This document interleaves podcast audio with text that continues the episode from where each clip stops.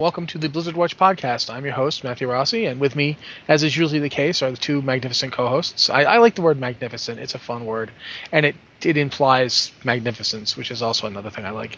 Uh, first up, the editor in chief of Blizzard Watch and our overall Grand High Poobah, Alex Ziebart. Alex, what's going on? Hello.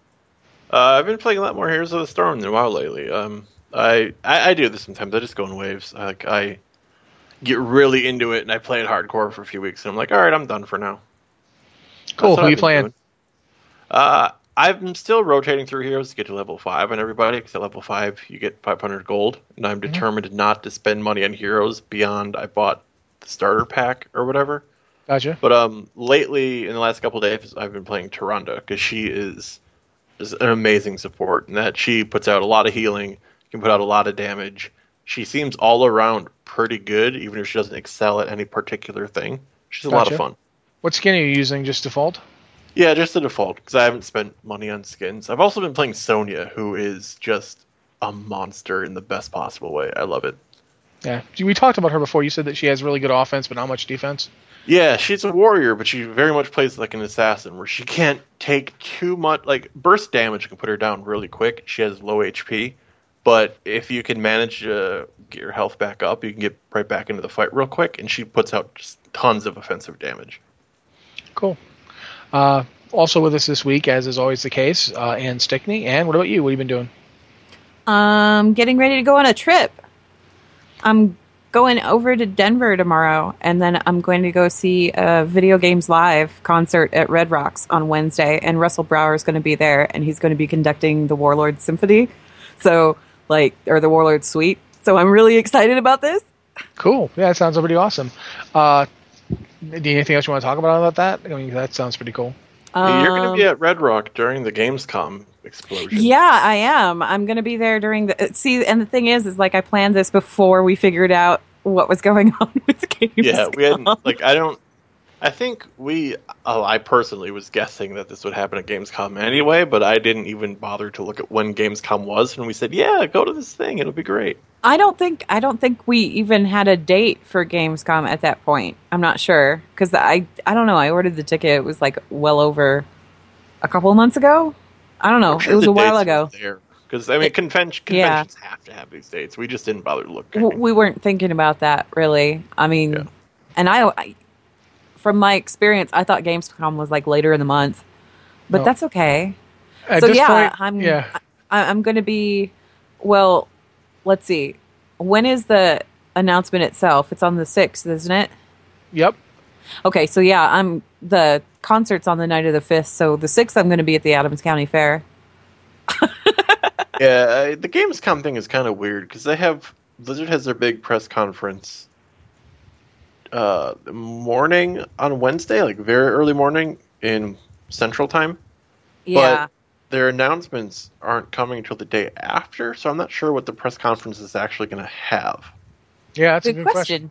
Because I don't think there's any NDA or embargo okay. or anything. That I'm just going to say this. Let's just actually start talking about the news of this week because that's what this is. that's, yeah. We're essentially, we've essentially just started talking about it. We might as well do that. We'll just uh, roll into that. Yeah. Uh, basically, this week is Gamescom. If you don't know what that is, it's one of the larger game conventions in the world. It's, it takes place in Germany, and this year Blizzard is going to be there as they are most years. Um, for instance, I believe it was last year or the year before. It was the year before they announced the Diablo 3 expansion at Gamescom. And this year, they're going to be announcing the new World of Warcraft expansion. Uh, that's right. For the first time ever since they've had uh, BlizzCon, they've announced they're going to announce an expansion not at BlizzCon, uh, which is kind of got some people upset and some people not. So we can talk about that. But first, you guys have any reaction about the fact that they're doing the Gamescom announcement this year?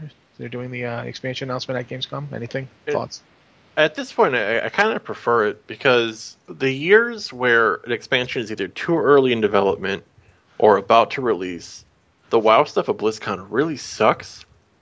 Like last they, year, they don't have a the, lot to talk about. Yeah, right. They're like, oh, it's too early in development. We don't really want to talk about it, or we know everything already because it's about to release. I think it was it 2012 that was really horribly boring because they didn't have anything to say. And then last year, Warlords was releasing the next week. So yeah, 2010 they had absolutely nothing Warcraft really. man, we've been doing this a long time. I keep thinking it's more we recent. have. We have. Yeah. That was the first BlizzCon I went to.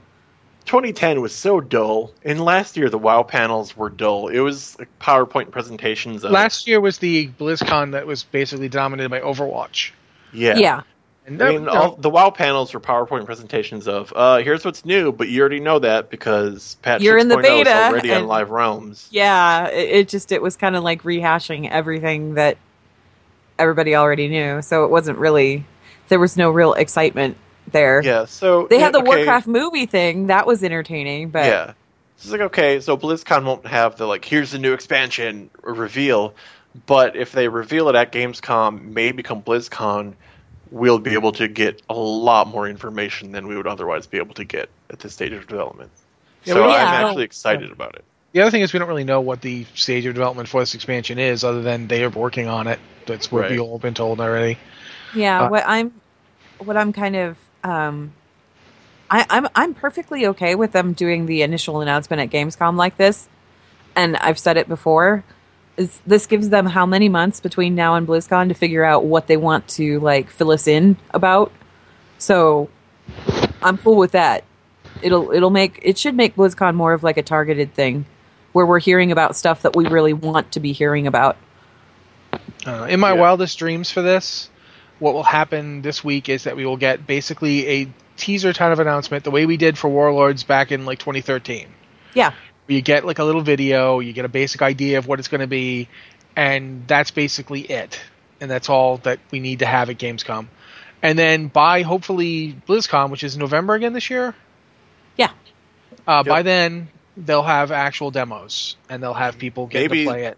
The beta will. I mean, who knows? Maybe the beta will hit at BlizzCon. That would be nice. Uh, I'm not gonna. neat. I'm not going to hold my breath on that one, but it would be nice. I do. I, I am a little concerned. Like we're talking about faster expansions, and this is faster in terms of announcing an expansion, but that doesn't mean they can get it out. They're they're not going to be able to get this expansion out anything like a year after. Um, No, it'd have Warlords to be released right after BlizzCon, and there's no way. It's just it isn't going to happen, and that's I'm fine with that. I am fine with it not being that fast because I'm one of those people who actually I'm worried if it starts going to a year. I, I don't think I can afford to ba- to buy a WoW expansion every year. I mean, I don't buy a lot of games, and when I do buy them, they tend to be like you know digital only purchases, so I don't end up spending as much money. So I don't know, but Well, one of I mean, pay for your subscription with WoW tokens, then you save. You'll save money at the end. I'm paid up through October. I should don't- probably buy a few more of those things. I don't generate gold like you guys do. Uh, Uh, talk I- to me after the podcast. anyway but the other thing that the, the other thing to like think about in all this in terms of the expansion coming and so forth is uh we I read, a, I read an article a while back about ramp up time and you know the mythical man month and wow and all that and i wish i could find it and credit the guy because he, he's got me thinking about a lot of stuff. One of the things that's got me thinking about is have they finally gotten all that extra staff up to speed?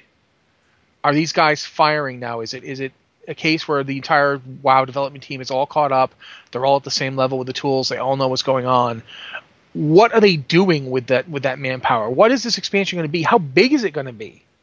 Because if they're doing them faster, the obvious consequence of faster seems to be that they'll cut back on content, and I think that would be a huge mistake.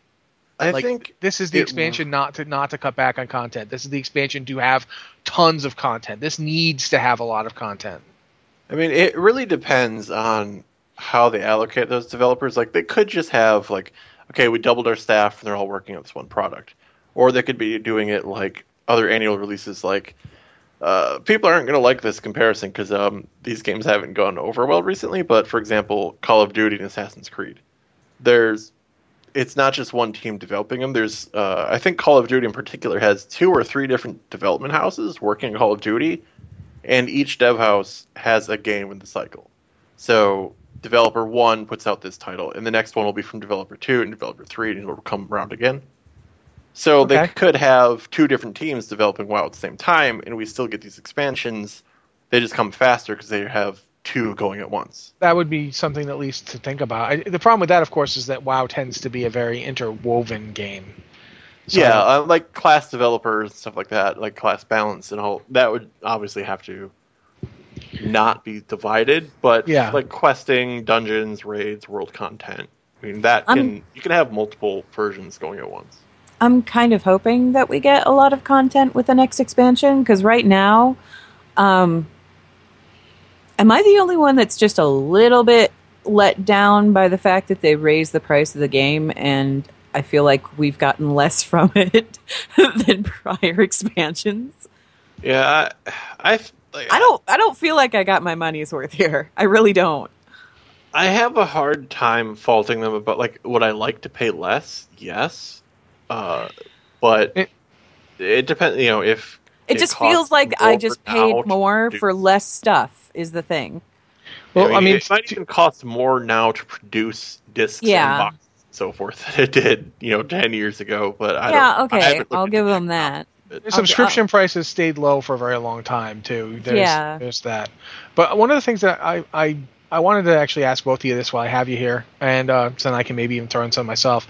What's the one thing you absolutely feel like you have to hear about this week to to be at least happy with the announcement? What's the thing that you're like most want to hear about this expansion? If if the you can hear anything. return of scenarios, please. Okay, that's Ann. Alex. dungeons, and I want there to be zero orcs in the cinematic, the teaser trailer. Okay. I want a story. Like, okay, Gul'dan is almost certainly going to be there because I mean, Warlords set it up that way, and I think they specifically said this expansion leads directly into the next. So Gul'dan's going to be there, but other than Gul'dan, give me a story about some other group than orcs and humans. Okay. Uh, for myself, uh, what I really, really want more than anything else is more diverse kinds of content, and that means basically both, kind of both of what you're both saying. But I really want them to actually have dungeons and scenarios and zones like Tanaan or, or the or the Timeless Isle. And I don't understand why we don't get zones like Tanaan or the Timeless Isle as a leveling context. That's kind of what Frostfire was, wasn't it? A like we have bit. more event you have more events and stuff is going on A little Yeah. bit. I mean, there were there were quests that took you through the zone, and there was an overarching story that went on through the zone. But there were also a lot of little events and things scattered here and there for you to discover. So it was kind of a pleasant mix between the two. And Shadowmoon, I love leveling through Shadowmoon, but I I didn't feel quite the same about Yeah, all the stuff that was there. I think I said this before on the show, but it feels like they made Frostfire first, and they were making all these cool like events that happen. Then they went, "Oh, this takes way too long. We're gonna, not going to do this in the other zones." And then they just had Frostfire as like a special case. well talador has a few um and talador has a very sweeping quest flow much more so than Yeah. like you know any other zone like i honestly felt like when i was done with gorgrond i felt like wow that was pointless but i mean i liked some of the Wait, quests listen, very fast. Yeah, Yeah. I mean the quest flow everywhere is pretty good. I think Gorgrond split questing. I think that for me that was a failure. I found it to be a failure. I don't know if I'd say a failure, but I definitely didn't like that in order to see the whole zone, you had to do the quests and then go do the events that were the quests if you had taken the other choice. Right. That's and just weird to me. And I ended up running around trying to do the events that wouldn't trigger, or I couldn't figure out what cave they were in, or I'm sitting there going, okay, I, I would like to just be able to do quests down here. Just let me do both sides of quests. right. it and the whole seemed thing is like you can do that something. if you pay to swap the outpost Or but you have to pay alt. yeah or level an alt you have to like either pay gold to swap the outpost or you have to level an alt and experience the other side yeah i, I or kind if of they're going to do that kind Mm. of stuff for alts to make the stuff like replayable, they need to get their ducks in row of wh- whether they like us having alts or not. yeah, that's- true. some systems discourage it, some systems encourage it. So it's like, do you, what's going on? But in ge- like, I think the quest flow across Draenor was good. It's just Frostfire in particular. It seemed like there was so much time and care making those vignettes, which are like new vignettes. This is a cool new thing. These these events within the zone and boss fights within the zone. But only Frostfire had them until you get to Tanaan. yeah Well, Fro- I mean, Frostfire definitely had them more. I mean, I remember there's two or three in Shadowmoon that I found, but not nowhere near as many. i And that still really problem. liked spires of Arak Yeah, i liked that zone a lot I, think didn't like I I didn't like traveling through that zone because when you try and get on top of a mountain, but there's no real clear path because the mountain is all grooves that kind of look like paths to begin with. Yeah. that was a pain in the butt. I remember thinking about Arak, the one part about Arak I didn't like was the weird fungus part around the the cor- the like southern. Where the Border. goblins were? Yeah, well, not the goblins so much as like there was a place where you'd have to go for a daily event where there was like the the, the tentacle brain sucker thing. Oh, the, the brain Oh, yeah. slugs. I Yeah. didn't really understand what was going on in that area. like, is this like another old god place? Because it seems like that's what you're implying, but no, whatever. I, I definitely though we know the expansion's coming. It's kind of hard to talk about anything else really with knowing that that's coming, but we don't know what it's going to be in any way, shape, or form. They, you know, and I don't. This isn't a case where they've misled us through their incredible like you know security system. This is where trying to figure out what the next this expansion has led up to has been like an exercise in frustration. Uh, so yeah, I'm, I don't know what we're gonna have this week. It's it's one of those times. I'm where interested in seeing, and I'll probably like before I before I leave Denver, I'll probably like grab my iPad and see if I can see what happened before I get on the road because I'm dying to know. Yeah. And this isn't something they can get in the teaser trailer, but just the ex- next expansion, I really want to see a, a renewed focus on dungeons. Just that it's a selfish thing. Like that's the content that I like doing, and it's the content I can do. This is why I want to see scenarios come back And because right, I really scenarios, loved those. I, And- you know, Warlords dungeons, like, well, number one, I didn't think they were very good. It's personal preference. I didn't really like them, but they were also only relevant for a couple of weeks. Yeah, I mean, there was like there were some neat ideas in Warlords Dungeons. Uh, the train fight dungeon, that's neat in concept. I, I didn't feel like it was really the didn't come out- execution wasn't quite there. it wasn't quite what I wanted. Uh, I felt a lot of the time like you know some of the mechanics were ridiculous and you, you went through it That really was fast. really frustrating through the dungeon finder, the guy on the turret. yeah. especially because like early in the expansion the the like ground fire he cast or whatever was spawning under the floor Yeah, so your entire party would die and you'd you have couldn't no even reason. see it. Yeah, you couldn't even see it. Yeah, you had no idea where that was happening. There was there was stuff like that, but I, it's just when the dungeons, t- the removal of valor and the the lack of a clear substitute for it, like they kept changing their mind over what they were going to use as it. Like, was it going to be resources? Is it going to be Apexis? Uh, the lack of a clear re- replacement basically took away one of the reasons people ran dungeons when they weren't relevant to them anymore. Yeah. People were running dungeons for valor, and I know to some degree that caused problems because you'd have overgeared people in dungeons who didn't want to be there who were only there for valor but taking it out meant that just nobody was going period i just and i really miss them adding new dungeons like Wrath. you know it's like okay Icecrown Citadel and these dungeons it, Yeah. it wasn't just okay let's keep running the old ones over and over and over it's like okay we can run the old ones and these new ones yeah the last time they did that was cataclysm i believe where cataclysm actually did it twice Yeah, Cataclysm did it. They, I honestly, I like, I want them, I want them to carry Mythic Dungeons forward. Because I, I did, I did a few. I've done a few now, and the gear that I've gotten out of there is actually pretty good. I was, I was pretty happy with it, and that kind of made the whole, oh, go run a dungeon. That made it a little bit more relevant, I guess. Mhm. Um, plus, uh, doing it on Mythic was kind of fun. Everything was really difficult again. Not like super um, super difficult, but difficult enough that we were wiping. You know, it wasn't it wasn't just a run through and stampede over everything, and I I like that. I, I poo pooed Mythic Dungeons a bit, but I think it's just because it released at a point where I was grumpy about the state of dungeons in Warlords. Um, I'm not opposed to the idea. It was just like, okay, there's no new dungeons. The dungeons they gave us were dead right away. So it kind of felt like, okay, in Mythic Dungeons, we're going to put a band aid on this horrible problem. It's like, well. I don't do like the idea There's behind already it, a though. scar. the thing know, is that that if they if they put mythic dungeons in and then they can update them with every new raid tier like as a new raid tier comes out they just up up the level of the gear that drops in them you can keep them fresh for a while but they still need to introduce new dungeons Yeah, they do. straight up they need to release Just new dungeons Give us something different to look at. uh, and- Yeah, and, and I- again, it might just be me, but I didn't feel like most of the dungeons expansion were particularly inspired. But I mean, Spires of Arak dungeons. I actually thought the the one is it Skyreach. Is that what it's called? uh, Skyreach, I didn't mind Skyreach, but the problem with Skyreach was it was the one dungeon you needed to do for the for the legendary ring. You So need to do three people- of them. Skyreach Blood- is where you get the first ring item. Oh, yeah, but you have to do Blood Maul slag mines too, don't you?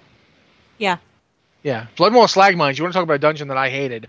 Blood Bloodmaul Slag Mines is right Yeah, there one as the sucked. dungeon. Oh my It, god! it always seemed when I queued for a dungeon, it always seemed I either got into Skyreach or the stupid train. And when I got in the train, it was because people were dropping group at the turret boss. yeah, And if you got in there and people were dropping at the turret boss, you might as well drop because that group's not getting past it. Yep. Anyway, Okay, we should probably talk about emails now because Yeah. we do that here on the show. Uh, if you have an email you'd like to send to us, uh, it's always it's the podcast at blizzardwatch.com, all one word on Blizzard Watch, and we'll be more than happy to look at it. Um, it you know we're, we'll talk about lore, but we have a whole lore podcast now. So you know if you have like a deep, detailed lore question, you might want to try and send it there. Uh, but we'll you know we'll still talk about lore here because you know it, it's Ann and I. What, what are we going to do? Not talk about lore? We're going to just not. I mean, seriously, it's not like Alex is shy. Dude has opinions. He'll he'll share them. It's so we will talk about it, but you know, we, we also can talk about your non-lore questions.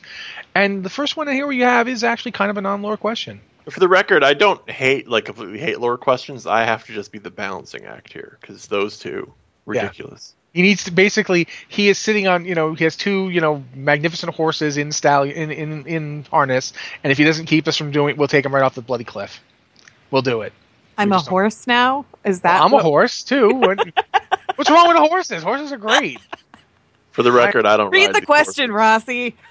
Okay, this one's from Autumn's Bane, uh, and Autumn's Bane did not give a pronunciation guide, so hopefully I'm getting it right.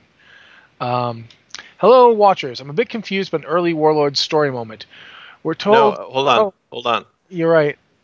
It's Yeah. two emails. They got Yeah. me. All right. This one's from Vesuvius. My bad.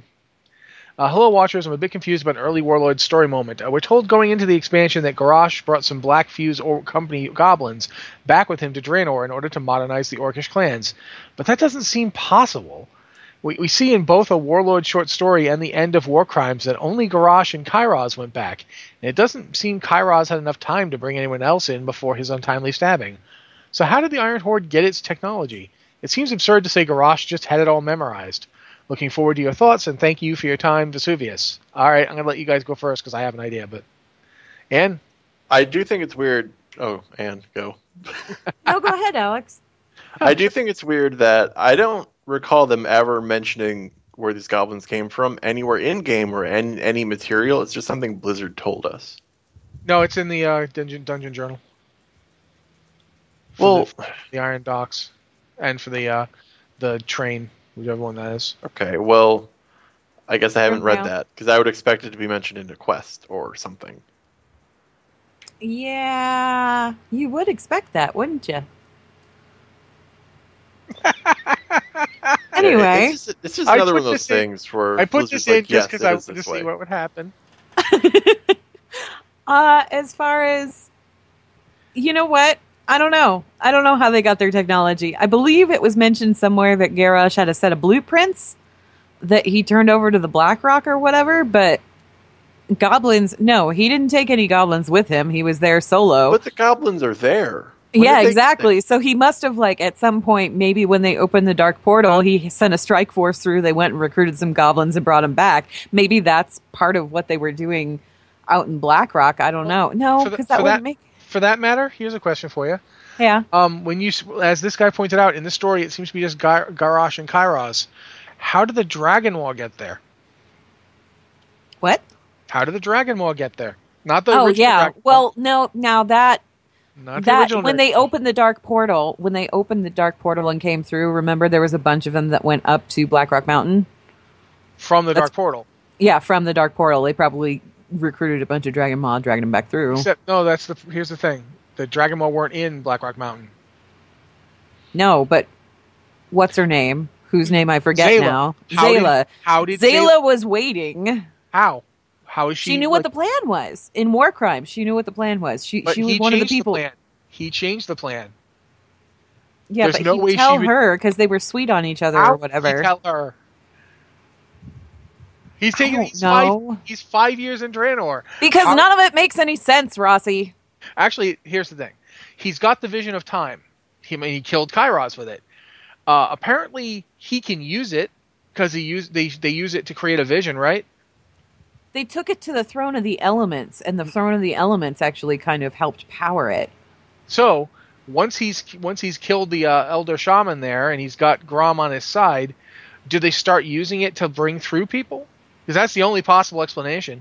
How would There's- Garrosh even know how to use it in that uh, in that He's got capacity? lots of other people to do that for him. He's got the entire horde full of shamans now. The Iron Horde were full of them anyway. How would they even know how to open a portal like that? They're not time Experiment. people. They experiment with it. That's the spirits to do stuff with it. The spirits could turn it on, right? The elemental Yeah. on once. You know what else would be great? If they actually like wrote this somewhere and put some context around it and gave us some sort of like something about the story. This part is quite frankly the fact that he has Zaela, the fact that he has goblins, the fact that he's got forces that are part of the original True Horde makes no sense. It does not make any sense. It, there's It's one of those things way- like everything else in this expansion that we just shouldn't think about You too know, hard because nobody put any thought into it when they wrote it. It's at the point where I kind of wish they did do that mongrel horde thing they were talking about once. yeah, That would have been fun, like Garrosh running around with the kobolds and gnolls. yeah. I would take that over this. Honestly, the thing is, it's not even that this is bad. This is a simple one to fix, and I think that honestly, it's so simple that they missed it. It's not bad. None of it is actually bad if they actually took the time to flesh it out and write it correctly. But they didn't. And they why didn't. it's bad. I, I I just found I knew that this was going to get this reaction. That's why I put it in here because it's just too perfect. If you sit here Thank and you search, for pissing me off, Rossi. Well done. let's I gotta say it's Let's move entertaining on. history. oh God. Anyway, the next email is from Autumn's Bane. Uh, okay. So that was Adam distracting me with beeps. I apologize. Adam with the uh, secret background Yeah. messages. Um, this one is from Autumn's Bane. We already told, told you that one. So I did a little digging regarding the time between the announcements of expansions and release dates. Here's how long each one took. Uh, Classic WoW, 38 months. Really? It took them 38 months from the time they announced the expansion to actually release it? well, we yeah. haven't had Warlords for 38 months yet, so they're still doing pretty good. Uh, T- T- TBC, 15 months. Wrath of Lich King, 12 months. Cataclysm, 16 months. Mists of Pandaria, 11 months. Warlords of Draenor, 12 months. See, I think it's interesting here because you're going s- strictly from the announcement of the next of the expansion to its release date, and not the length of time that the expansion existed. Because Right, of think- Pandaria, Mr. Pandaria may have announced that thing and then popped it out 11 months later, but they were out a lot longer than that. There was an entire year of us waiting. Yeah, 11 like for This me, is- announced dates are kind of irrelevant to me. It's the time length of time between content drops because that's what always causes the issue. When And we have don't- something for 12 to 14 months, it's horrific. But if they announce an expansion, it doesn't come out for 14 months, but they give us a content patch in the middle, it's not so bad. Sorry, I couldn't hear you, Ann. You don't look at the you don't look at the expansion announcement. What you look at is when did the last raid for that expansion drop? So, you know, with Warlords it would obviously be 6.2 and when you go and look at Miss Pandaria that would be what was it 5.4? Yeah. 5.4 and then, you know, the the one prior to that you look at again what was the last raid tier when did that last raid tier release and how much time was it from that raid tier to when the next expansion came out because that's how long you're sitting there waiting with no new content to play Because we have this, like right now, he mentions uh, Warlords had 12 months between its announcement and its release, but Mists of Pandaria's last patch was easily six months before the announcement of Warlords. Easily. Because we were Yeah, talking about. we were sitting in siege of orgrimmar for well over a year So uh, to finish your email, I'm sorry. This year's announcement in August is different. Uh, with that, with the exception of Vanilla, it is the only pack not announced at a BlizzCon. It also follows potentially the shortest running expansion with the least game content. If they get this done as quickly as Mists of Pandaria, we could see the next expansion in July 2016. Current behavior makes me think it will be sooner than that, perhaps even a spring release following a brief autumn slash winter beta. I would love to hear your thoughts. My thoughts are: is if it takes them till July of 2016 to release the next expansion, people are going to lose their minds. They're going to be very unhappy people again, this- Shannon will have been out for a year and they still haven't fixed that issue. That is consistently an issue. yeah That's, that's the problem. Isn't how long between announcement and expansion. The problem is how long between content. Like how long? I don't think Classic WoW took 38 months to actually announce Burning Crusade and then release it. I don't think that's no, true. I think it was the announcement of World of Warcraft until it released. okay. Either way, that's So I think I think even with when they released Warcraft three, they were like, "We're making an MMO." So Yeah, I, I, if you're talking about like, I know there were people like involved in testing it in, as early as 2000, and it didn't come out till 2004. So by that standard, sure. Burning Crusade's 15 months. I don't even know if that's completely accurate because Burning Crusade kind of had like a, that we knew it was coming way before it got the official this is the expansion announcement and then even when they did the original the original this is the expansion announcement it took them like another five months or so i mean not five months but at least a few before they announced what the alliance race was even going to be yeah, they Yeah. announced Burning Crusade with the Blood Elves, and Alliance was like, "Uh, what do we get?" Alliance had to wait. They had to wait and wait and wait, and there was all kinds of speculation. People thought it was going to be Pandaren for a while there. because it was going to be Pandaren for a while. yeah. Blizzard were like, "Yeah, it's going to be Pandaren." No, I'm just laughing about that because, like, okay, so I have a story. I have a story about Vanilla and the whole Burning Crusade thing. Um, the guild that I was in on my Alliance character originally, uh, the guild leader was he was a cartoonist. He did uh, well. It was a writer and and a cart and the artist from a comic strip called Mac Hall, and uh, Ian when people were talking about all of this, Ian cobbled together a screenshot of a Pandaren standing in, I believe, the Swamp of Sorrows, and it was so convincing that it had people going for the longest time. They thought that it was actually like real and there was really going to be a Pandaren, and he was just sitting there laughing his butt off. I think I remember that picture. Do you remember recall, that? Do you remember that that? picture came up for like expansions afterwards. Like it came up. Oh yeah, that. no, they kept bringing it back up, and every time they did, he'd laugh and laugh and laugh. Yeah, I remember that exact picture. So, uh, in terms of like this expansion and how fast it will come out, I mean, this week is the announcement. Uh, if it takes them, you know, eleven to twelve months, then it would be it would be next year. I really don't think they can do that this time. I think at the very least, I think that thing's got to launch by next like February March. I, I But honestly I mean, we say this, and I completely agree with you. But I also have to say we say this every expansion, and they I- never improve. yeah, but honestly, maybe this time, but we always like- say maybe this time. honestly, it doesn't feel the same in last times. Like in la- in previous years, I'd said these kind of things, but I thought WoW could get away with doing whatever it wanted. I don't feel that way anymore. I'm kind of I- hoping that when we reach BlizzCon and they give us all this information at BlizzCon, they open beta immediately after. Um, because that would be a little more comforting. How long was beta for Warlords of Draenor? It wasn't like super long, was it? Uh, it was, well, it's a few months. I recall Yeah. it kind of dragging on a bit. Well, the beta Uh, itself, even launching the beta, dragged on compared to the beta itself. The beta itself's biggest problem, from what I recall when I got into it, was that it never really had much endgame to test. No, it didn't have endgame to test. You were you were constantly recreating characters and playing through the same zones over and over again I because mean, I wiped think people. I did Frostfire and Shadowmoon about a dozen times. Yeah, because they kept wiping characters. And then once they opened up Talador, I think I got like about halfway through Talador, and then all of a sudden they reset the characters again. So you had to go through Shadowmoon and then Talador. I mean, it was a my- giant pain in the butt. My perception might be warped because we have the job we do, so we look at all this stuff very closely. But to me, the Warlords beta felt like it dragged on so long, and they It- gave you content in such small pieces that you div- you you saw it, you saw it way too many times, and by the time the beta was done, it felt like it had gone on forever, and there was nothing to say about the expansion. See, I, I didn't like. I didn't feel like the beta lasted as long as some of pro- uh, some of the previous betas that I'd been in. It didn't feel as may- long to the Mists beta to me. The Mists beta Um, felt forever to me. it felt forever. I think part of the reason too, though, that the Warlords one felt short was because I was working on the game guide at the time. Yeah, and it might have just been those characters. So that might, like, uh, you can- You can only do Frostfire so many times before you're like, I'm done. Yeah, I remember being astonished I got into Spires of Arak.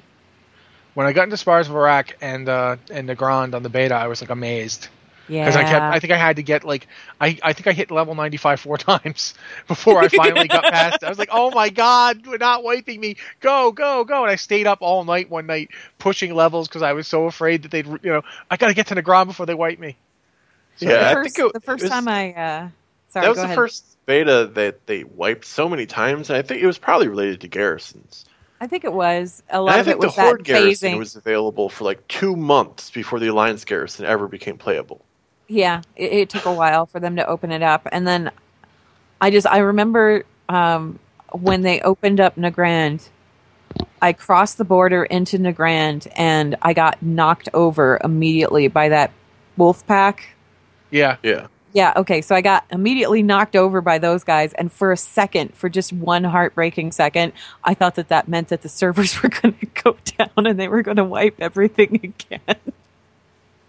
Yeah. Uh, in terms just because like, it had been so long, I'm like, no, why are you stopping me now? Oh, God. Yeah, I, I just remember like towards the tail end of the Warlords beta, it was just a strange feeling because again, we have the job we do, and I just kind of felt like an expansion is about to launch, but this thing has been in beta at this stage for so long, we almost have nothing left to say, and the content isn't playable yet. Yeah. yeah. There was It a lot just of stuff very like weird sensation. The other the in terms of like how fast this beta is going to go, in terms of how fast this thing's going to release, uh, even if it if it the only way, in my opinion, the only way they could like realistically put this thing out in July of next year and not have people just lose them their little minds is a they come up with something that people are just desperately eager to play. Like I don't know what the next expansion is going to be. If it's something that just hits the, the community and the community's like, oh, yes, this is what we've wanted all this time, then then they might be able to get away with it. Um, the other possibility is if they dropped a content patch, and I I've heard over and over again, we've heard we're not going to get a content patch. So I think that's a mistake. I think, and I think they should take this to heart when you're designing your next expansion. Never go a year between content patches, ever again. That should be your focus. Not getting expansions out faster, but never going a year between content patches. The longest you should ever go between content patches is eight months. I And honestly I'm saying content think- patches, not just patches. Content patches. I think honestly that a lot of my problems with Warlords are because they obviously poured so much time into the leveling experience. I mean, it's really well put together. It's really polished. And then you hit level 100 and all of that just kind of evaporates. And to me, it feels like it should be the other way around because realistically, what you're going to spend like a month, two, maybe leveling. And then the rest of it, the rest of that entire time period, you're at max level looking for things to do. So shouldn't that be where the focus is at, you know? Yeah, I I don't know if they thought people would go back and do all the events. I don't know what they were thinking, but Yeah. it does it does feel it feels an awful lot like we got this really great leveling experience expansion, and then we're sitting around twiddling our thumbs. I mean, I I do like Tanaan, well, that part was fun. I guess I'll check my table now, you know? Yeah, I, And- like- I and if they Warlords do is also very Tanaan- strange with 6.1 not really being a content patch. Yeah, no, six point one does not count. That's why I specifically said it Yeah. has to be a content patch. It can't just be a patch. But you guys, we got the selfie camera. I mean, that was particularly weird because they did that that developer Q and A where they're like, "Well, the selfie camera didn't really have dev time. It was kind of a side project. These guys came in their off hours and did it." It's like, well, what were they doing on their on hours? yeah, If the off hours side projects for funsies things was the entire patch, what what did they do when they were actually at work? Like, I'm what were they hoping that the an- I'm hoping that the answer to that question is working on the next expansion. I think at this point it has to be that because Yeah. it's really in terms of like what we got this time versus like if you look at Mist's content releases, its content releases, we got um, 5.1 was a relatively large content patch. No, I'm sorry, 5.1 wasn't. 5.2 was. Right? Or am I insane? Which one was Operation Shield Wall? Five point Shield. Wall was 5.1. So we actually got a big content release in 5.1. We got a, a raid and a big content release in 5.2. We got another content release in 5.3. I mean, it, maybe it wasn't huge, but the whole But the Barrens thing- requests, Yeah. yeah. There were requests, there was things to do, there was the events. Baron stuff. You could get. Uh, you I think we Transport should. I think. Oh, I know. We, I know we need to move trouble. on, but go ahead. I don't remember if I'm. I don't think this was I'm just gonna say it. I don't think Battlefield Barrens was originally intended to be in that expansion. They just decided to do it to give a better build up. Maybe, but they got it done and out. Yeah, didn't they got it done. Like they did it, and it worked out great. Um, there were some people who didn't like the whole going into Orgrimmar type. Um, they, there were people who didn't like the title, and then they changed it to Hordebreaker, and so forth. And they changed the text uh, that Vol'jin said to be less aggressive. And I, you know, but whatever you want to say, they put out solid content almost every patch. It was something to do. Like Warlords, you know, Warlords' biggest problem I think is that it didn't have content patches. It had it's had one content patch, and that's the final patch of the expansion. Warlords reads an awful lot like a two it's like a two chapter story. Like you get there, here's your garrison campaign, then you get the you know six point one does literally nothing. It I advances feel the like- game a little, and then six point two, mm, another chapter, and then we're done. I feel like with Mists of Pandaria, we got a novel, and with Warlords, we got a pamphlet. Yeah, I would be willing to say that. I mean, if or, they're trying you to know, a really well done brochure. it wasn't. I- if they're trying to do it as a multi, you know, a multi-chapter story across expansions because they're doing them more rap- rapidly, well, they need to do them more rapidly, and that that we'll see how that works out. But if they're trying to do that, I can accept Warlord's story if it's just part one. I but- can't. It it still bothers me that we we saw, you know, Mists of Pandaria up until the content drought was putting out content constantly at a high rate. I mean, we used to. I remember actually writing an article where I was like, "Is this like? Are we going to get too much content that we can we can't even keep up with it? Like, are we getting so much that we have to leave it behind? Are we like is stuff being left on the plate? And then of course 5.4 comes out, and then it's like tumbleweeds in the distance for a year. And so that's the that's the thing we I think we Had were kind they of had they spaced it out a little bit more, it would have been perfect.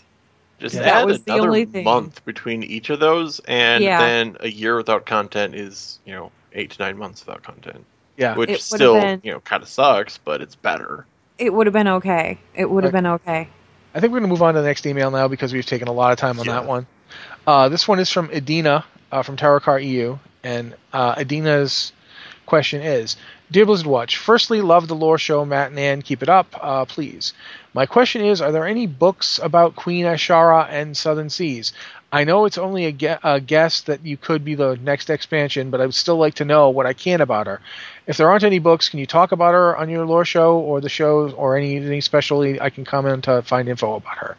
Well, Adina, we did talk War about her, so you know, you, as Alex just said, War of the Ancients, that's the books for you. That's where she features heavily. Yep. And Uh, we did actually discuss her this week on Lore Watch. So Next week, you will get to hear that. Yep. Unless you're a patron, in which case you get to hear it now. in which so, case, go log into Patreon right Go now listen. and give it a listen. Yeah, so next email is from Gale Force, and this one's also about our, our Patreon. So Gale Force's uh, question is If I am a Patreon supporter, is it possible to get the early podcast releases to the app on my phone, or is it direct download only? Regards, Gale Force. Guys, Um, I think that'd be a question for Adam, and he's being silent producer. I don't know if we can get an answer to that. all right, well, we're gonna, hopefully he can type it out or something, and we can answer that later, a little bit later in the show for people, because I think they probably want to know and should know. So Adam is probably listening in, so he knows it's a thing, and he'll get to it if he can. Okay. Um, looking at these emails, I'm gonna gonna go for the last email because Okay.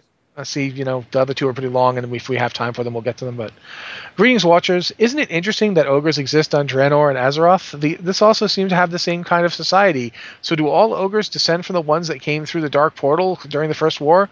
Beware the fruit vendor, Crow Threadstrong, leatherworking supplies on Shattrath. I don't think Uh, this is Crow. Yeah, well, he said it is. I Um, think he's a liar. Crow is my favorite. Why Um, I, I, all I think um, excuse me. Azeroth has no native orcs, No. right? They're all No. from. Orcs, Yeah. ogres, those guys are from Draenor, yes. They are from.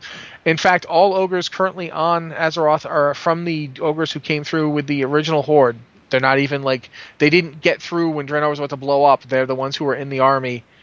Uh, and then they defected. Basically, they didn't really defect so much as the, the orcs had lost, and the ogres were like, we're going to wander around and just settle down anywhere. And humans are like, ah, they're not really doing anything. And we we just went through this big war, and they're just kind of sitting there in that that you know monster infested swamp or that place with all the dead people. So I'm just Let's just uh, let's let's just let them do their thing. Why Yeah. not? As long as they're not really uh, bothering us, we don't really care. Because you know, There so do seem to be a whole lot of ogres, though. yeah. Well, they, they apparently breed very quickly, considering you can't tell what gender any of them are. Uh,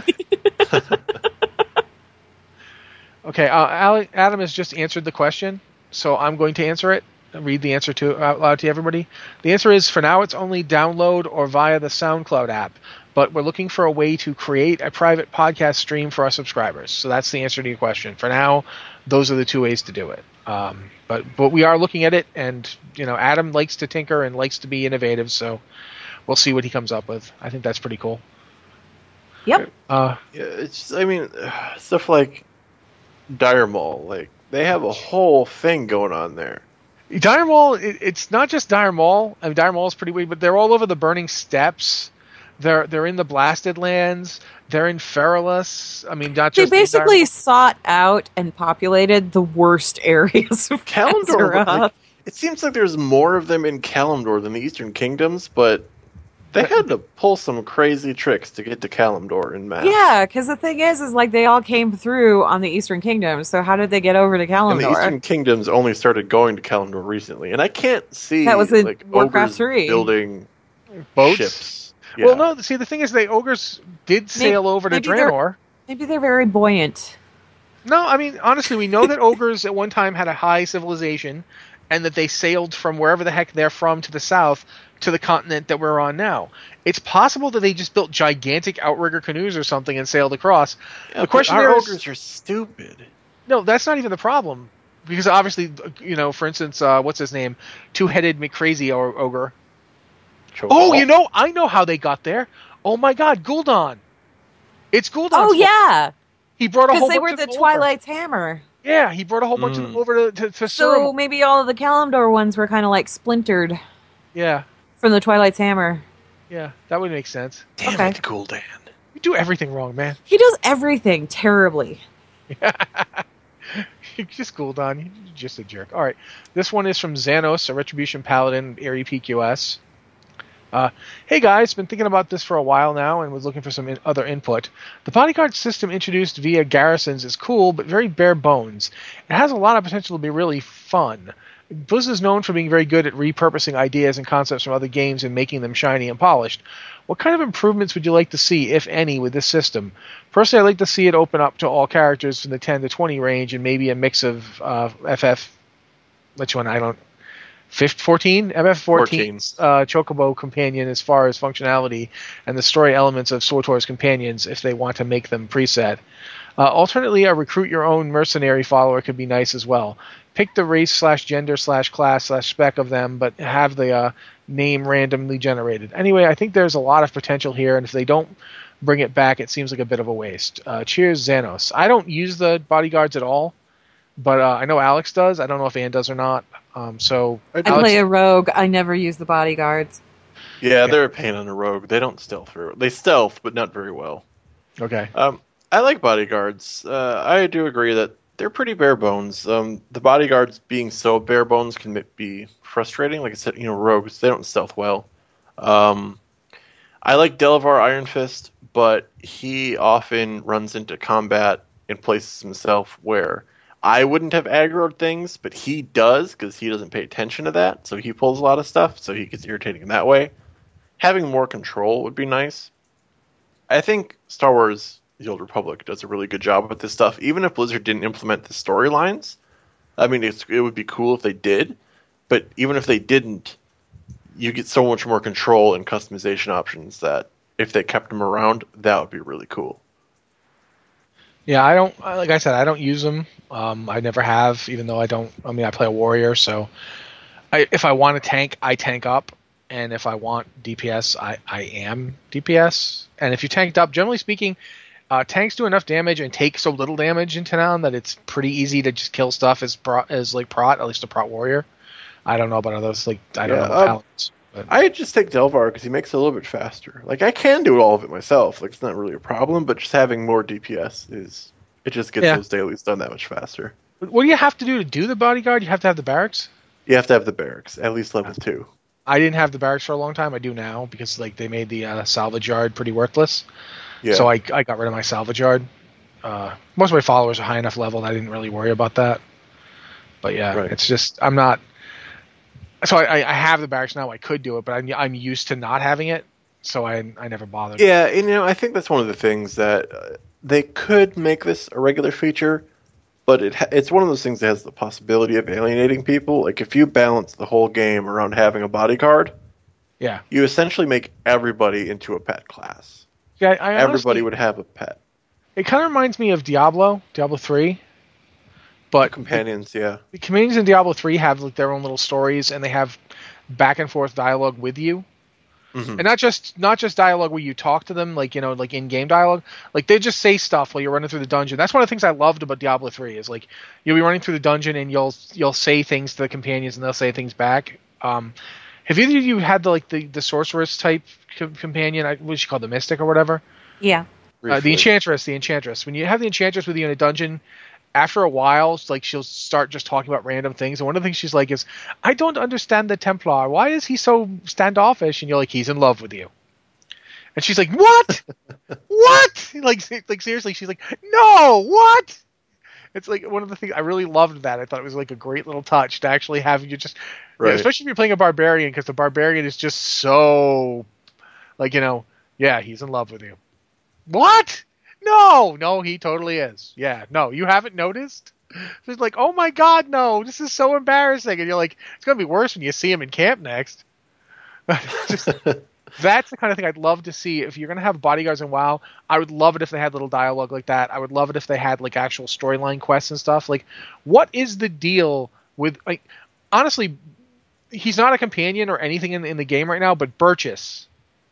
What is Oh, the deal with Burgess? Why is he in my garrison? What did I do? Why is he there? Did I? You did I? saved him You up helped in him, Gorgrond. therefore he's going to make your life miserable. I did, when, when did I do that? I don't remember saving him. All I know He's is a- he's in my garrison. He's a quest in Gorgrond where you have to kill something for him. You go way up north and you have to like fight the cat people to like feed something or get an essence or I don't know. Anyway, so there's one of those big plant dudes Oh my and god! you I have do to help his this. spirit pass on. Yep. Yeah, one of the one of the uh, big breaker types. Right. Well, Burgess is the one that's standing there looking over him. The primal or is he a breaker? Ah, He's he's a a primal. primal. He's a primal. I remember And- that. Oh my god! So yeah, would- I Burgess would- was the dude that was there. So when you help Burgess out after you finish helping him out, he's like, "Yeah, I'll go hang out at your garrison." So if I Apparently, helped him, he wouldn't be there. right. Probably. Apparently, he was there all along in the Horde garrison, but my characters are Alliance. I didn't know this. In 6.2, they fixed it so he would also show up for the Alliance. Does he go the into Horde your garrison- inn? In the Horde garrison, he's not a pain in the ass, apparently, according to everybody I've talked to. On the Alliance side, he just stands on your herb garden, he stands on your garrison cache, he stands in doorways, you're at Yeah. your mission table, and he's making your screen shake. Go to hell, Burgess. Leave. So Burgess is really just the most annoying guy possible. But I would love to have adventures with him and have him saying things. That would be awesome. So I have like a slightly different outlook at this.